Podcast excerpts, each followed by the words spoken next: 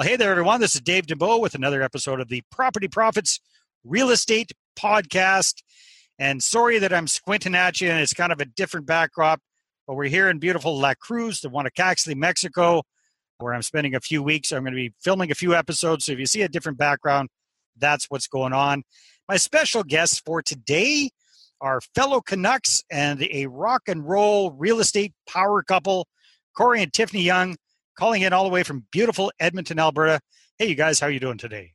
Very well, we're very good. well. Thanks for having us. We're staying warm today because it's a little chilly, but we're staying warm. You got the fireplace in the background. I'm cooking here in the foreground. It's all good. We're all staying warm, that's for sure.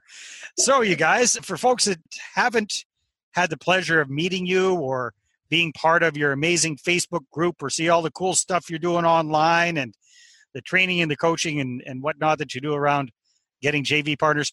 Can you tell us just a little bit about your backstory when it comes to real estate investing and what you guys focus on? Sure, you bet. So I guess the Coles Notes version of our story, we, we started about 15 years ago learning about real estate investing.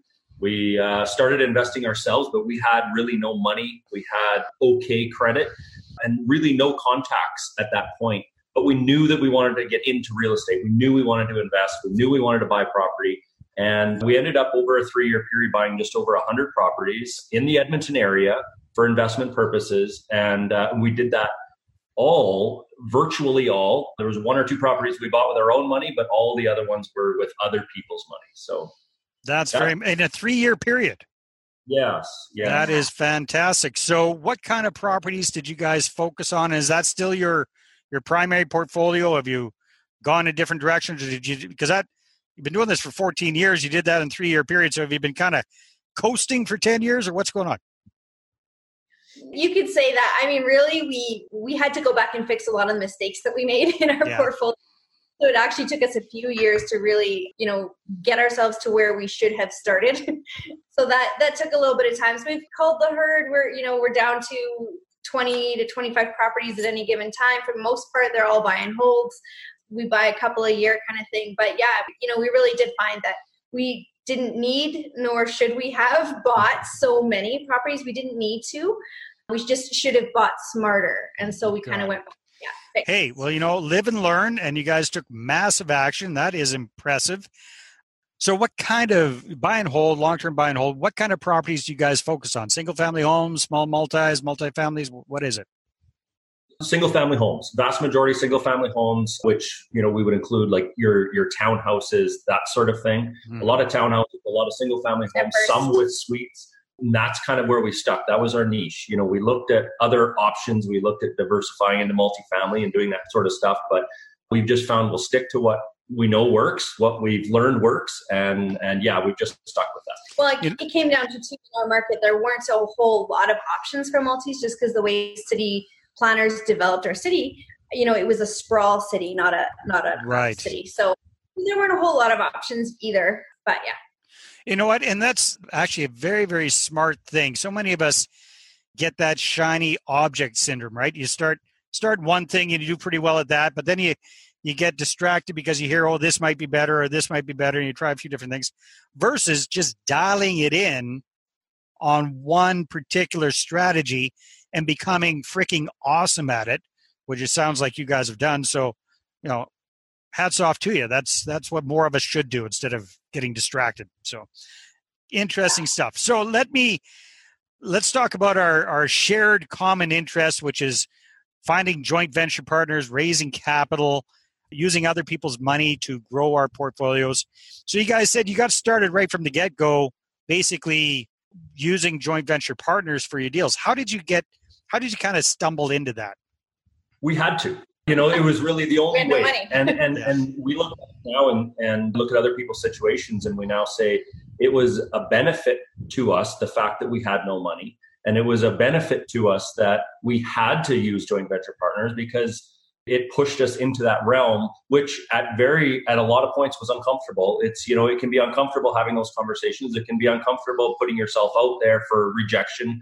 It can be uncomfortable for all of those sorts of things but we had to. We couldn't buy real estate on our own. So so yeah we started we started just kind of marketing ourselves and what we had to offer what we bring to the table the market that we were in and starting those conversations with people and and that's where our partners came from. So at, at the end of the day what really like kind of lit that fire for us though was the rich dad poor dad book. It was something that my dad had bought me when i was 17 years old and nice. paid 21 dollars for a ridiculous book or whatever. And so i understood the concept of using other people's money. And then we found ourselves in a tough situation where a family member was sick and they needed some extra money to hit some stuff that healthcare doesn't pay for and we didn't have it and it was at that point where it was like, okay, well, we need to never be in this position again of being stuck, not being able to help. And so we have to do something. And this is our only option at this point. So nice. so you got, yeah, a major spark, a major, a big why presented itself. And that's amazing how much action we take when, when something like that hits us in the face. That's for sure. Very, very cool. Plus, I know you guys were are consummate learners, and I I know you were big as part of the REIN group, all that kind of good stuff. So you got a lot of good training right from the get go.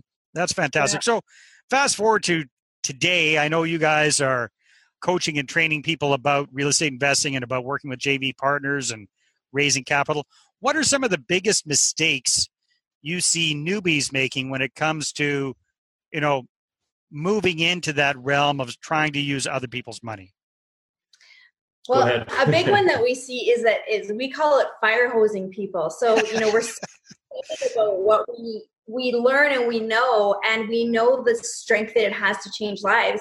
That we just like verbal diarrhea all over people when we want to talk to them about it. It's like blah, blah, blah, and we don't Mm-hmm. we don't give them anything. So so we always tell people you have to plant these seeds, but if you then take a fire hose and wash those seeds away, what good was it? So you got to sprinkle. You got to gently allow people to immerse into the real estate world and their mindset into it and and yeah just don't fire hose that's one big mistake we see people doing all the time you know what that is that's a great great way of putting it i see that all the time as well and what i what i've noticed is and uh, let me know if you guys agree with this like their potential joint venture partners are not real estate weirdos like us right? right? These are these are normal human beings. They're civilians. Their only experience they might have with real estate is either buying their own home or renting their own home or whatever that is. I saw a stat a while ago that 95% of Canadians have never purchased a revenue property. Your own house doesn't count.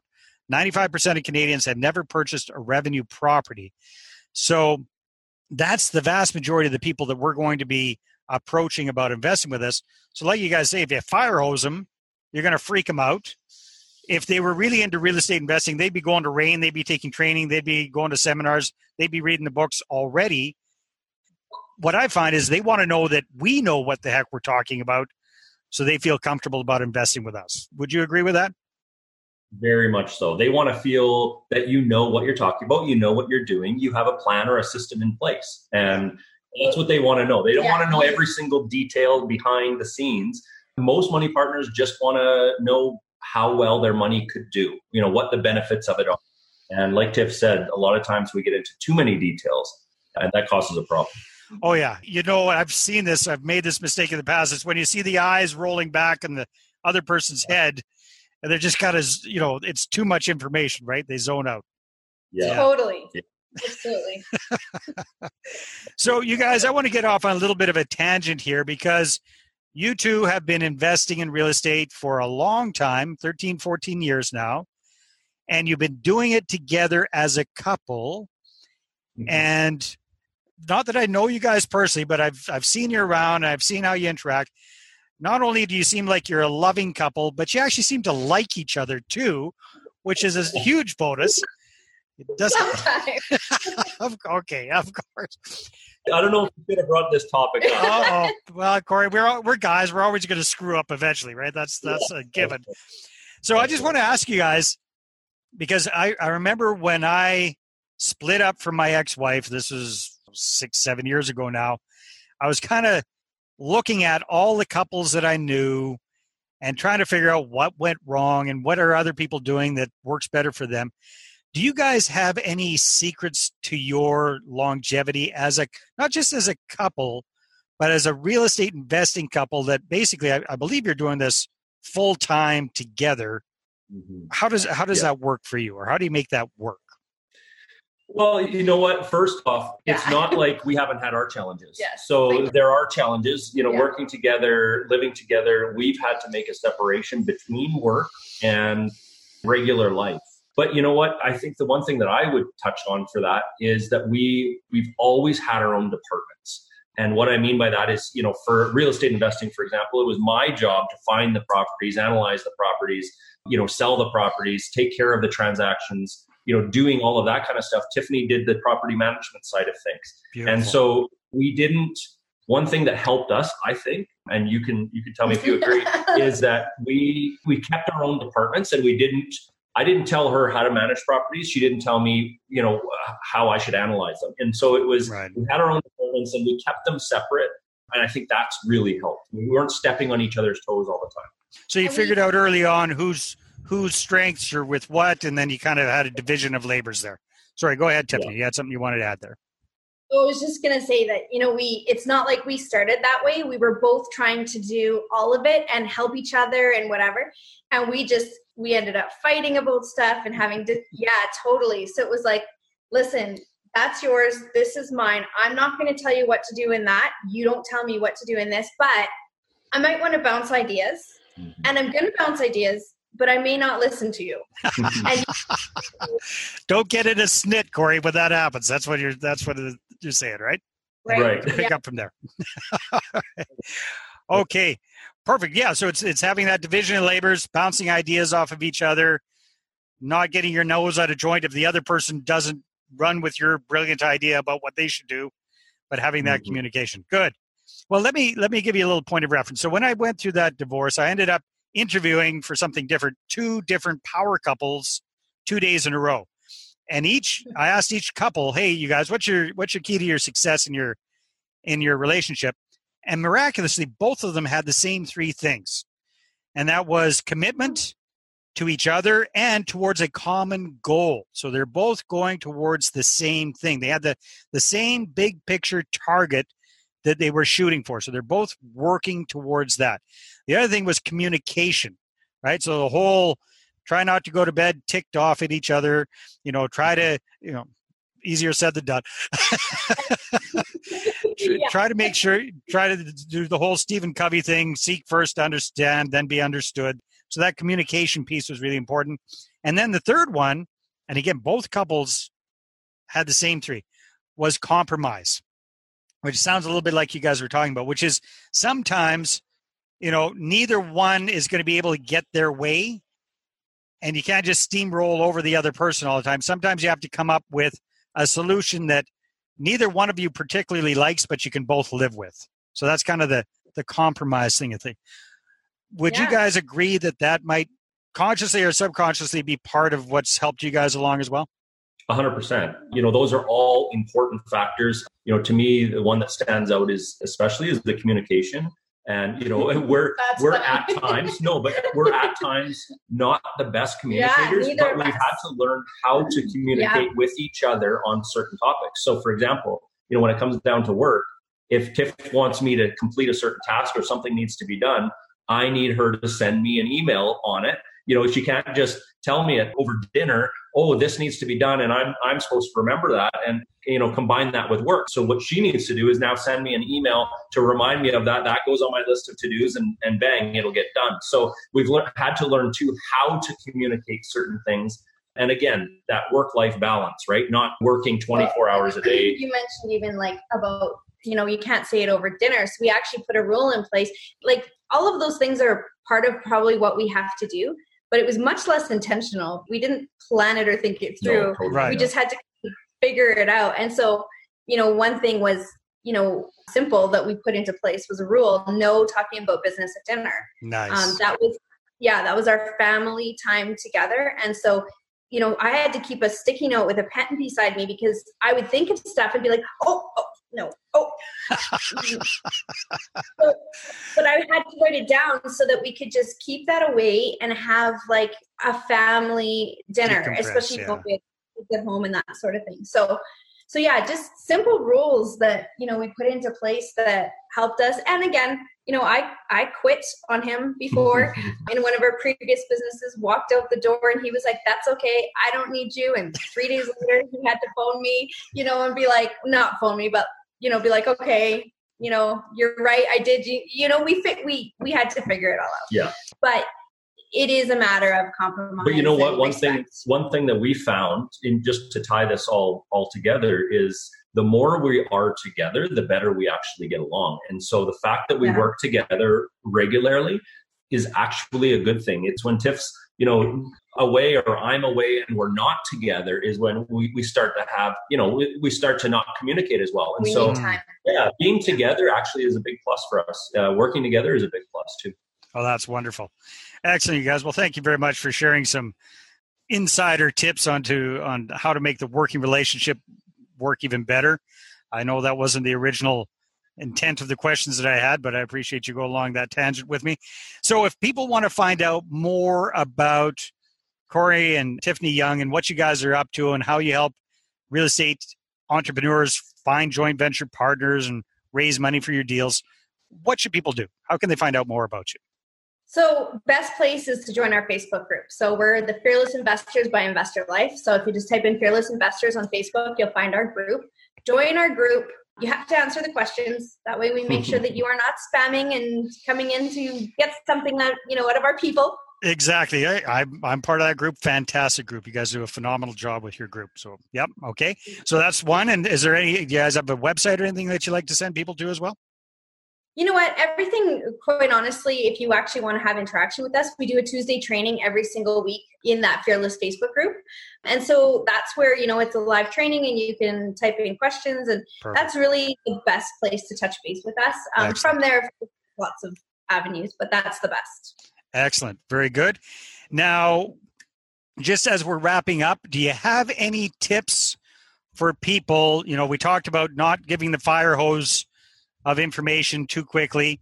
Any other tips for people that kind of want to dip their toe into the whole finding JV partners realm? Hmm. What Good would be, uh, question. Uh, you know what?